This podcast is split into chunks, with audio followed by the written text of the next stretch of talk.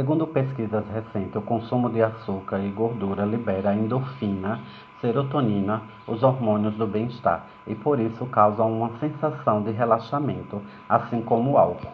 Em longo prazo, os doces, drinks e petiscos gordurosos podem render alguns quilos a mais e problemas como obesidade, hipertensão, gastrite, refluxo, diabetes, entre outros.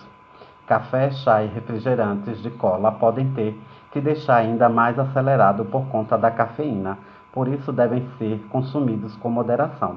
Se a vontade de comer um doce for muita e se a academia não estiver nos seus planos ou ainda se sente gases ou azia, recua a outros artifícios que podem substituir o açúcar. É o caso da alfarroba, uma fruta da qual é possível fazer barrinhas ou creme com aroma e sabor parecidos com os do chocolate.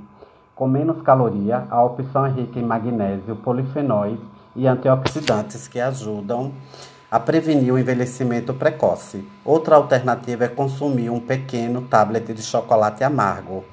No, no entanto, vale, vale reforçar o cuidado de não cair na tentação de comer a barra toda.